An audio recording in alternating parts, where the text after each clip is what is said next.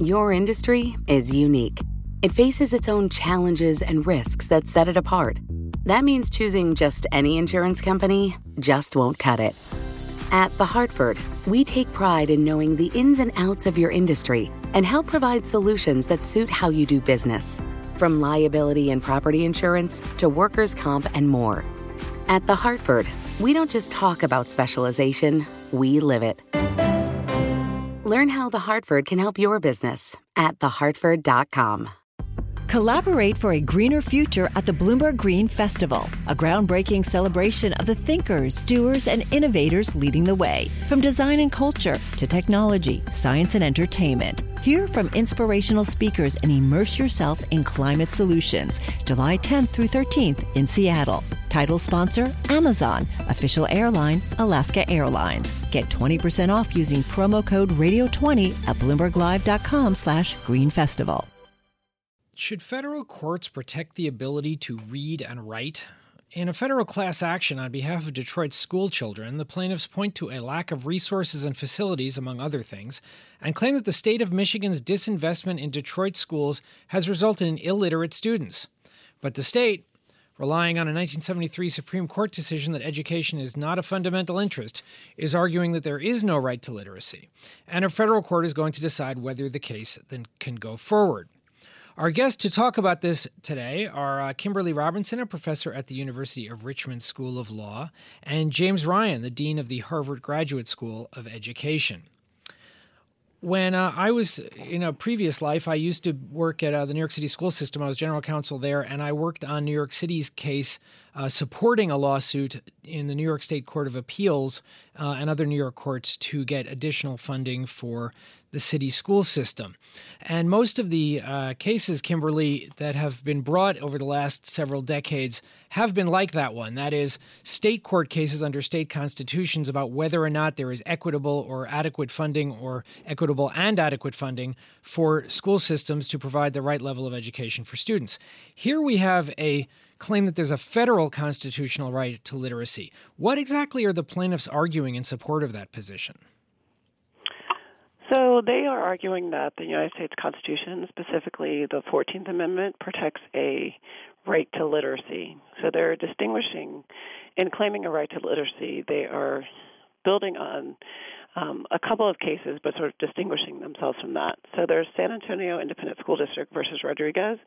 That held that there's not a fundamental right to education, but the court, however, did specifically note that the plaintiffs had not alleged um, the denial of specific minimal skills that would be necessary to ed- to exercise other fundamental rights. Here, however, the Detroit litigation specifically alleges that the schools are not providing them adequate liter- literacy to enable them to function as citizens, to basically sort of read and speak effectively. And so this sort of taps into that space where the United States Supreme Court said, well, the plaintiffs have not alleged this here. In the Detroit litigation, they have alleged this, and so they argue that this is a violation of their 14th Amendment rights in the United States Constitution, which is why they are now in federal court instead of state court, which is the litigation you referred to before was previously in state court. Jim, how strong is their claim? Well, to pick up on what Kimberly said, it's a completely plausible claim legally insofar as the court left open the possibility that there might be a right to a minimally adequate education. Um, in, in cases after Rodriguez, the court went out of its way to say that remained an open question. Um, and it hasn't really been litigated in federal court prior to now because litigants have turned to state courts and tried to pursue a right to more than a minimally adequate education. I think um, part of the reason it hasn't been pursued was the fear that this might be aiming too low. Um, but if there is um, a right to a minimally adequate education, surely literacy would comprise a component of a minimally adequate education. So it's a fascinating case because, in some respects, it goes back to a question that's been open for more than 40 years um, and explicitly left open, um, ex- explicitly left open by the court. And you might be wondering, well, why would the court say there's no general fundamental right to education, but there might be a right to a minimally adequate education? And here, Kimberly um, is exactly right that the rationale would be that a minimally adequate education is necessary to exercise other um, rights that are explicitly set forth in the Constitution. Well, Kimberly, the, the plaintiffs also seem to be relying uh, beyond the claims you've you you and Jim have set forth that on equal protection, the Civil Rights Act.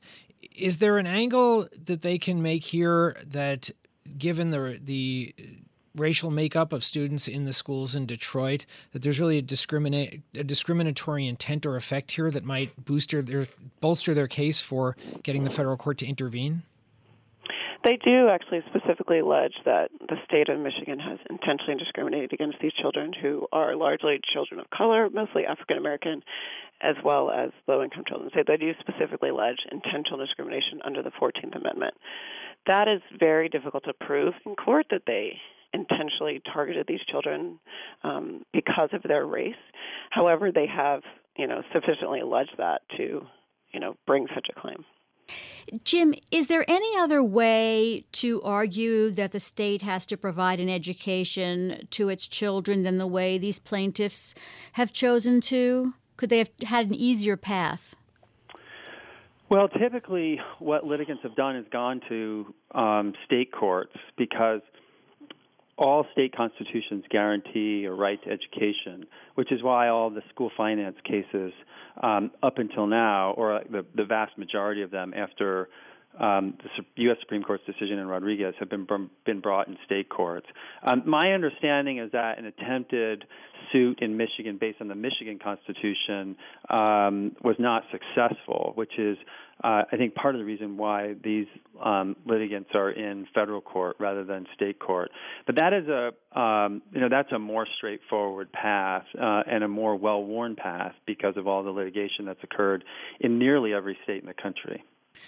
Kimberly, do you think that the federal courts are going to want to get involved in this sort of question? Not all state courts have really wanted to. It's been sort of a mixed bag over the years as to whether state supreme courts are willing to do it. Do you think the federal courts are going to show any appetite for getting involved in this issue? You know, I think what you're going to see at the lower court level is a mixed bag as well. In other words, some court, federal courts may see um, this as something that basically it's very close to what was argued in Rodriguez and say that it's foreclosed by that. But I think there's sufficient. I think the allegations and extreme conditions that they allege in Detroit could lead at least a, a majority of the federal court to say no, this is something distinct from what we saw in Rodriguez. So in the Rodriguez case, it was really about funding disparities and the gap in funding that was between more affluent districts and low-income districts. Here we are talking about really the types of conditions that you see in oftentimes many third world countries. So you have, you know, classrooms without um, the facilities they talk about, you know, infestation, vermin in the classroom, inadequate um, heating and cooling of the classrooms, teachers who are not, you know, certified or qualified to teach. I mean, there's just a lot of basic things that are not being provided to these children, and they lay it out in great detail in the complaint. And I think there will be many federal judges who are willing to say, this simply goes too far, and there should be some basic constitutional protection for these children. The, the challenge with that may be what Jim alluded to, which is that if the if the federal courts do ultimately agree to it, they may only recognize something that is quite minimal. In other words, it may help children in extreme conditions in Detroit and other um, inner city neighborhoods, but it won't address some of the additional disparities that some of the state litigation was designed to address, which is children who weren't in schools that really can shock the conscience, but still were being provided an education that does not equip them to be effective citizens and engaged um, members of our society seeking, you know, gainful employment. So that is one of the dangers. Your industry is unique. It faces its own challenges and risks that set it apart. That means choosing just any insurance company just won't cut it. At The Hartford, we take pride in knowing the ins and outs of your industry and help provide solutions that suit how you do business. From liability and property insurance to workers' comp and more. At The Hartford, we don't just talk about specialization, we live it. Learn how The Hartford can help your business at thehartford.com. Collaborate for a greener future at the Bloomberg Green Festival, a groundbreaking celebration of the thinkers, doers, and innovators leading the way, from design and culture to technology, science, and entertainment. Hear from inspirational speakers and immerse yourself in climate solutions. July 10th through 13th in Seattle. Title sponsor Amazon, official airline Alaska Airlines. Get 20% off using promo code radio20 at bloomberglive.com/green festival.